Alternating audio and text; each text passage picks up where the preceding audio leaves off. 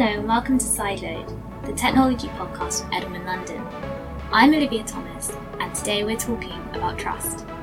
Edelman has now launched its 19th annual Trust and Credibility Study, measuring trust across numerous sectors globally.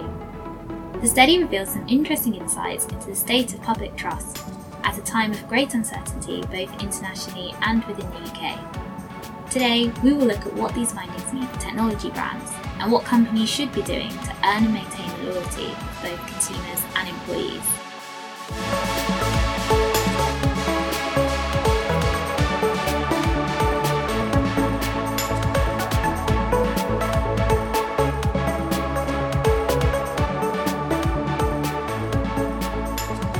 We're joined today by Justin Westcott. Justin is General Manager of Edelman London with over 13 years of experience working with major consumer and technology clients.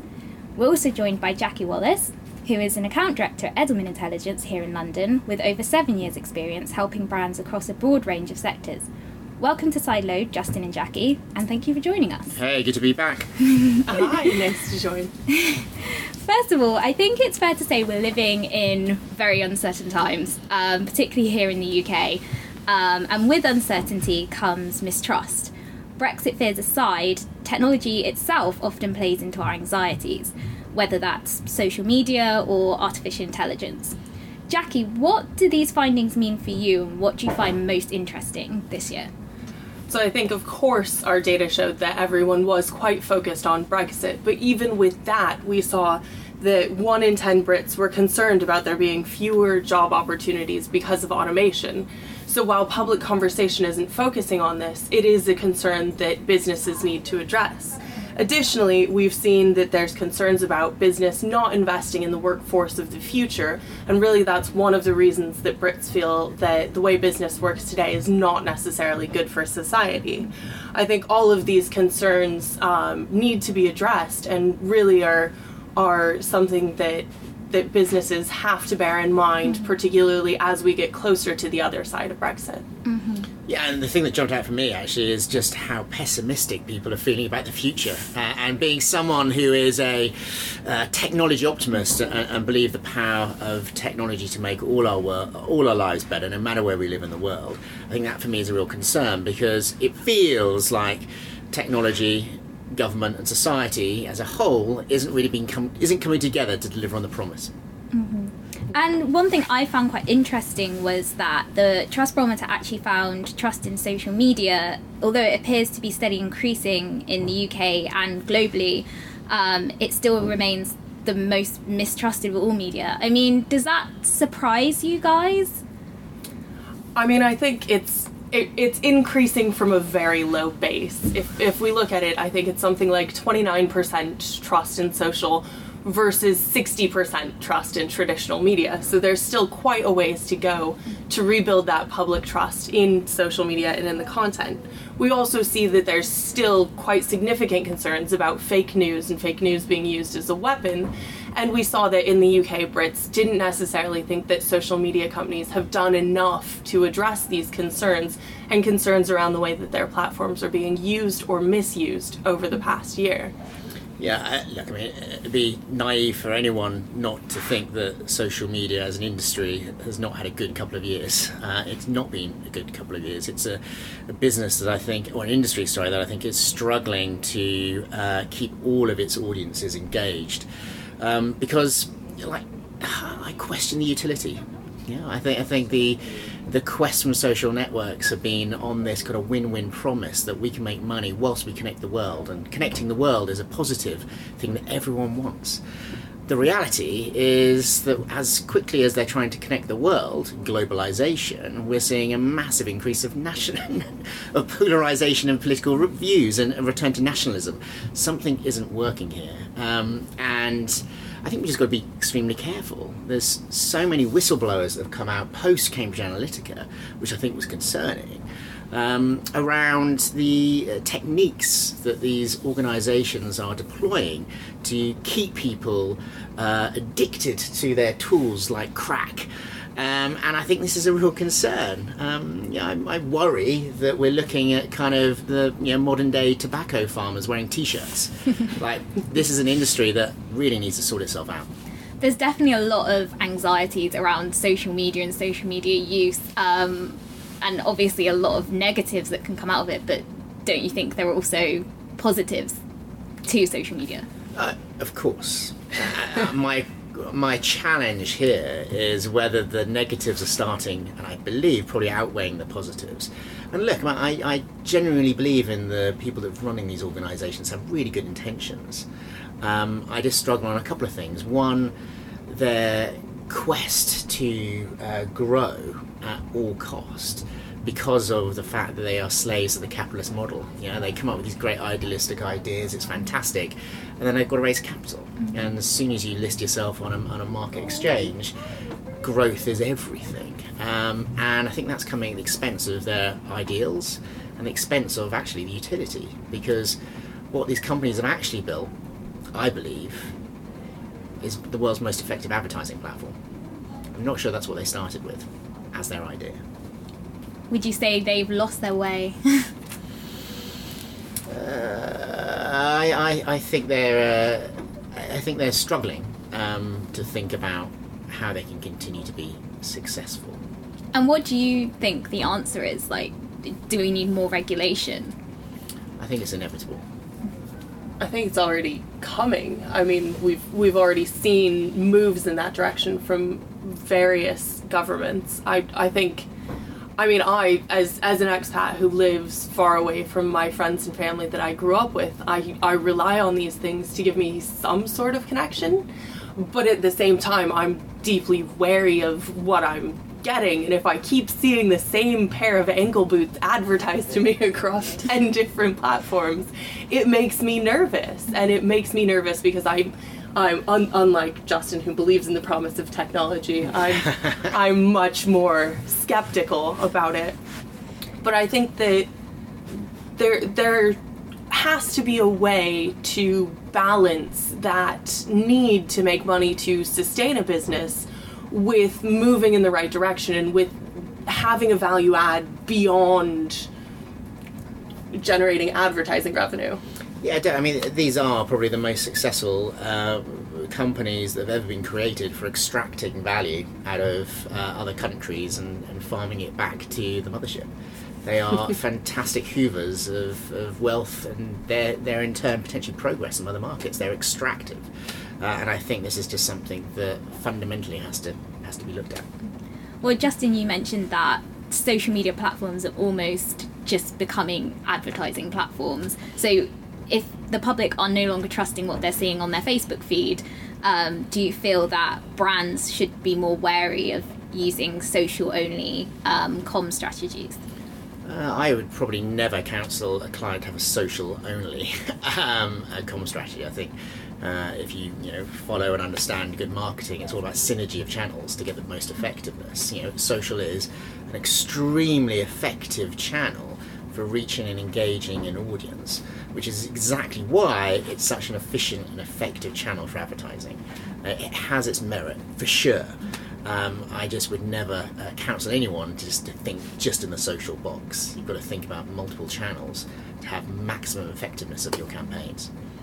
And I think bu- building on that, what we've seen from our research at Edelman is really that while that social and that advertising can be great for generating top line interest, if you really want to drive deeper engagement and a more meaningful relationship with your consumers, you need to do more and you need to work harder. And that's where earned plays a big role in generating that engagement because it's something that can't be bought and paid for and it's not a throw money at it solution to actually um, building those relationships.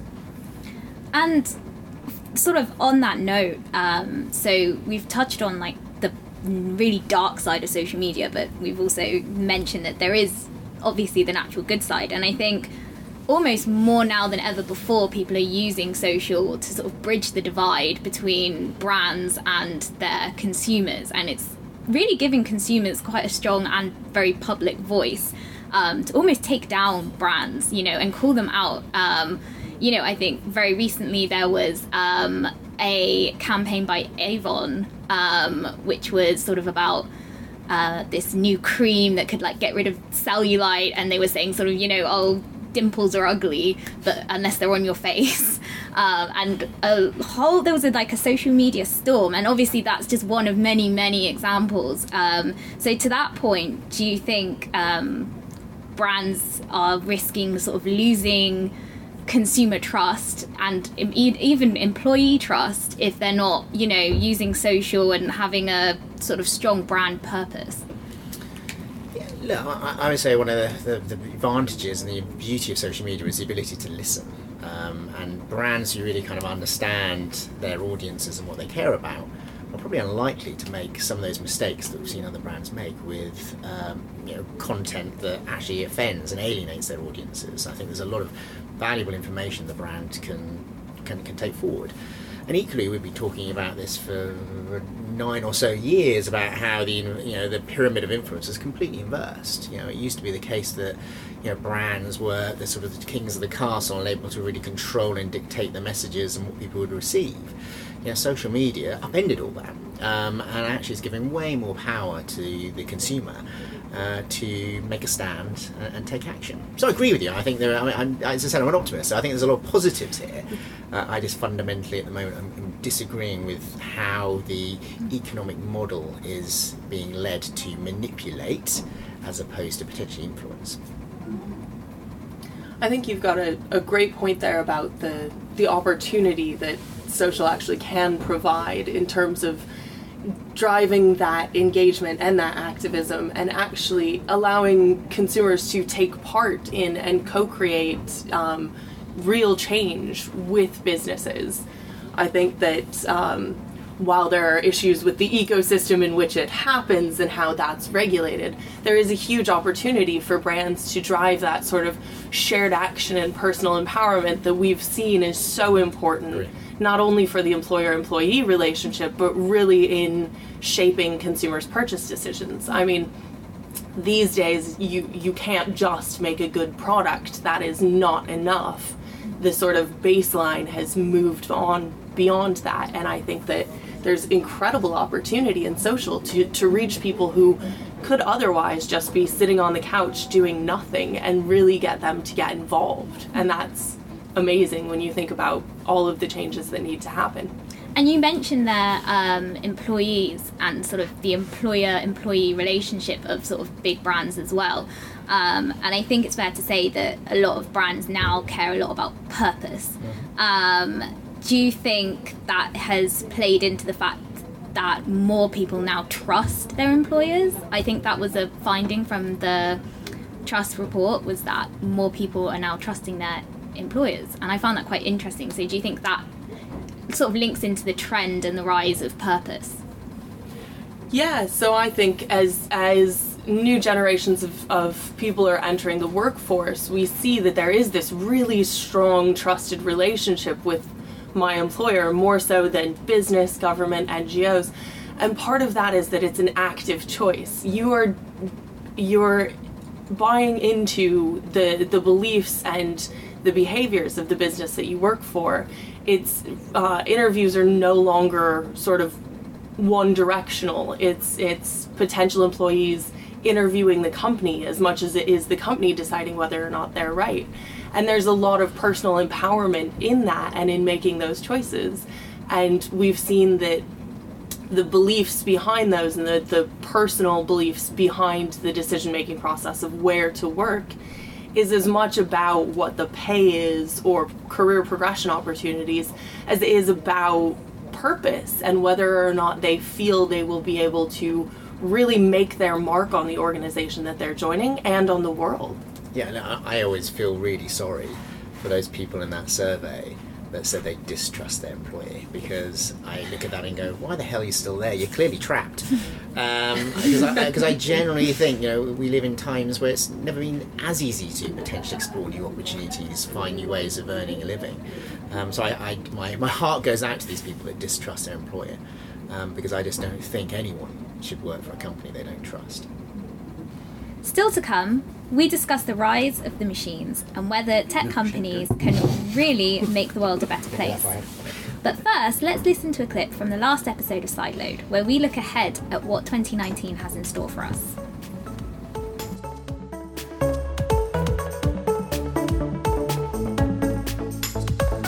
The really exciting thing to think about and talk about is what is the human plus machine going to look like so when the human works with the machine, what are the outcomes that we can achieve that we weren't able to achieve beforehand? And that's when I think it gets really kind of quite exciting and interesting for companies and for society more generally.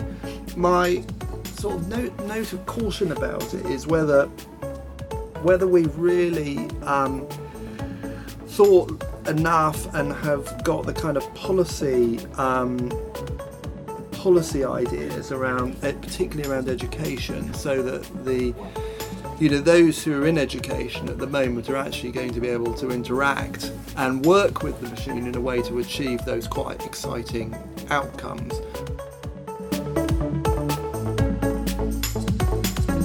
You're listening to Sideload. We're joined by Justin and Jackie, and we're discussing the significance of trust within the tech sector. We've spoken about the importance of brand purpose in maintaining a happy and loyal workforce, but is that enough? We're facing the era of artificial intelligence, and I think that scares a lot of people. We wonder will we be replaced by smarter machines? Justin, what do you think? Is this the start of the robot uprising? Whoa, uh, big question to sort of drop on me. Um, look, I think there's still ton of uncertainty around this. Um, if I'm honest with you, I spent a lot of time speaking to you know experts in artificial intelligence, and experts really differ on their views on the speed at which this is going to actually influence uh, populations and societies. The one thing they are all consistent on is that it will have a big impact, um, whether that's in the short term, it's two to five, or whether that's in 10 to 15 years. Um, there is change coming, uh, as, uh, as people would say. Um, are we seeing the machine uprising? Look, I, I, I think, uh, again, as we're talking broadly around trust and media, that's our world. Um, we do live in, a, in, an industry where the, the shock and awe leads. Yeah, we we are naturally pre pre positioned to read negative stories you're much more likely to read stories or see headlines in a newspaper about the AI uprising or taking jobs as you are about all the benefits that AI is actually potentially doing to save lives, um, as it can do and has done in the health industry. And I think we're already seeing, probably I think, a, a real under deployment of AI in, in the health industry partly because there are all these concerns around AI and you know, privacy and its decision making that is holding back that investment happening. Um, you know, if I'm honest with you, I probably think it's why Brexit happened. You know, we've, we've been 20 years of headlines about how awful Europe was. You didn't read stories about, well done Europe, that was good, did you? Uh, we were pre-programmed, therefore, to think it was all shit. Uh, and I think AI has been caught up in, in, that. You know, we haven't really seen many positive AI films, have we? I think true. Um, I I think it's interesting as well because I, as someone who doesn't spend all of their time reading Wired and engaged in the tech conversation, um, but does work for a range of different clients who do all sorts of, of different jobs or whose employees do all sorts of different jobs that are impacted by all of this. I feel like I don't get it. And I don't know if that's a, an issue that the people and the businesses behind AI haven't explained it properly. They haven't demonstrated that sort of value add or provided those reassurances. And of course, obviously, a nice reassuring article about how AI is good for everyone is not exactly going to sell more copies of The Sun.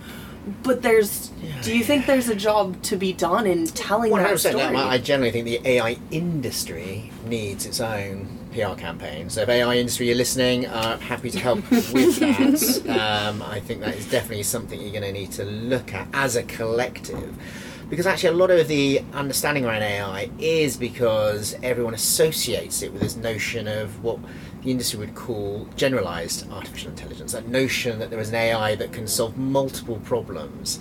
Um, at the moment, AI is, for the, you know, for the foreseeable and potentially the long term foreseeable, just a really good tool at doing one thing you point in the direction of. Okay, it's it's it's like you know, it's a hammer, it will do a nail. You can't take a hammer and then screw it in a screwdriver. You need a screwdriver for that. AI is like a very specific tool at the moment. And as a result, um, I think some of the concerns around mass job losses may be overstated. That being said, if you're in a profession where 90% of what you do is the equivalent of a hammer banging a nail, I would be concerned. That's why there are some concerns in the US about potentially self-driving. Again, I think that might be overstated, certainly in the in the in the um, in the near term. Um, and why I think actually some of those uh, professions that previously we've seen as being, you know, the professions that we all wanted to send our kids off to do to school, like some of the legal profession, where a lot of that job is uh, in certain uh, functions about uh, seeking through and finding information. Um, it's the equivalent of a hammer and a nail, and I think that's the, the, the roles and functions that I'd be most concerned of. I was really shocked that 54% of people um, responded that they were afraid of innovation. Um, that is a very interesting statistic. Where do you think this fear of, because it's not just automation, but innovation itself, where do you think this fear is coming from? Uh, again, I, I, think a lot of it is probably tied up in the slightly more dystopian narrative we have uh, around technology at the moment, which isn't helped by, go back to the conversation we were having earlier, around the fact that at the moment there's so much of the, the world's wealth is, is caught up in kind of five companies that reside in Silicon Valley or, or at least in, in, in the US. Um, in the, at the moment, the promise of innovation from a uh, a capital perspective is not being equitably shared. You know, we've seen some great breakthroughs in technology in the last 15 years, but from a capitalist perspective, it's making the 0.01% that much richer, while everyone else's kind of standard of living has even flatlined. Um, that being said, there are other measures of innovation that I think we should always look at. Um, actually, if we look at the global average, people have never lived longer, the infant mortality has fallen um, general prosperity and the increase of the middle class has risen, technology plays a very large part in that. My concern is that I don't think we'll be saying the same thing in five years unless there's some pretty um, serious action taken to kind of look at how we are living in a much more globalized society when it comes to uh, equitable capital models. Whose responsibility do you think that is? Huh. Um, I actually there's a lot of responsibility on the companies themselves. Like I, am a big believer of don't wait to be regulated, self-regulate. Um, the concern there is if you're beholden to Wall Street um, for your ongoing valuation, self-regulation is a hard thing to do. My personal view is like sometimes the hard thing is the right thing oftentimes living and working in London, it's easy to forget just how many people globalization has left behind. And we kind of take it for granted that now you can even make calls on the tube using your Wi Fi, while there are still parts of Britain that don't have consistent access to the internet. And I think that these are very real societal concerns that it's easy for us to get swept up in the next big thing or focus on yeah. is shiny and in front of us and not take into consideration. And I think while while businesses do need to self-regulate and ultimately one one would hope that they can recognize the long-term value in doing the right thing before you're forced I do think that there's a, a role of, of the government and a role of uh, civil organizations, so NGOs, charities, to, to draw attention to these issues and to think about how we can create a more equitable society where the promise of tech is actually delivered and we sort of close that gap between what we say about all of the magic of technology and what functionally happens and the boots on the ground doing when it comes to deployment of tech, who benefits, where those opportunities go. Yeah, I mean, I, I, think a great example of that is the, is the one of my favourite topics actually is kind of life extension and, and sort of where technology has met, met biotechnology and biology.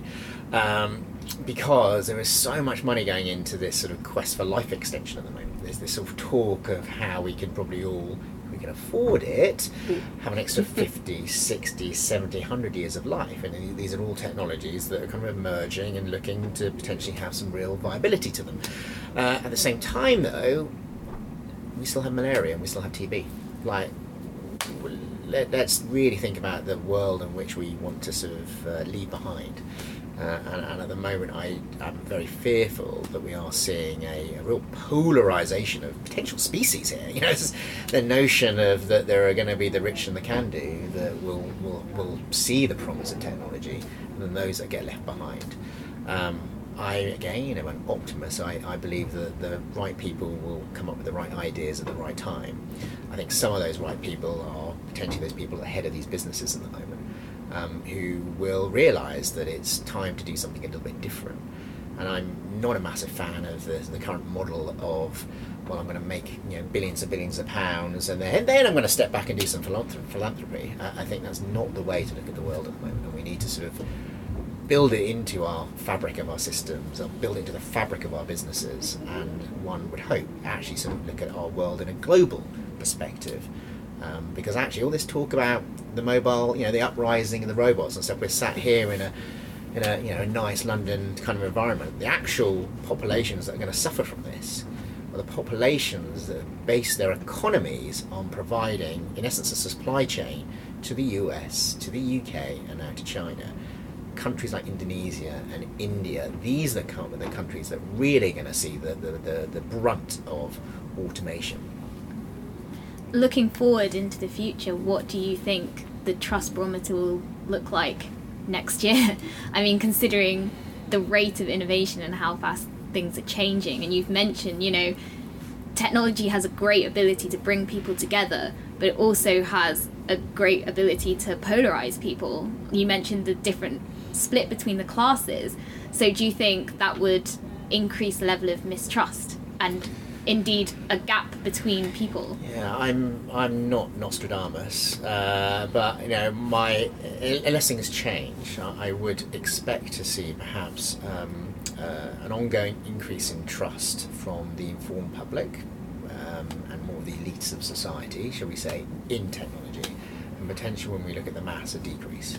Uh, we haven't really seen them sort of peel away. Um, and actually I'm always sometimes surprised that tech still remains the most trusted sector because it is, and it's know, it's ten points clear of any other sectors we look at. Um, because I do think people still genuinely look and go, well, my life is a bit better because I have a smartphone now, and my smartphone now is the equivalent of having nine devices you previously had to pay for a camera, a calculator, compass, whatever. Um, so there's a lot of benefit that technology is providing to the everyday individual I think the challenge is that it's not necessarily being realised at that societal level, and I think increasingly we're going to see groups of people realise that potentially they're being left behind. I hope not. I'm an optimist. I, I think that the the trust in, in the tech sector will continue to be high, um, and I've had numerous conversations about this with colleagues that it's that promise, it's that optimistic as as you see it, Justin. Uh, the optimistic view that tech will provide the solutions that we need. Um, but whether or not we'll be comfortable with the individual solutions as they come is sort of another question.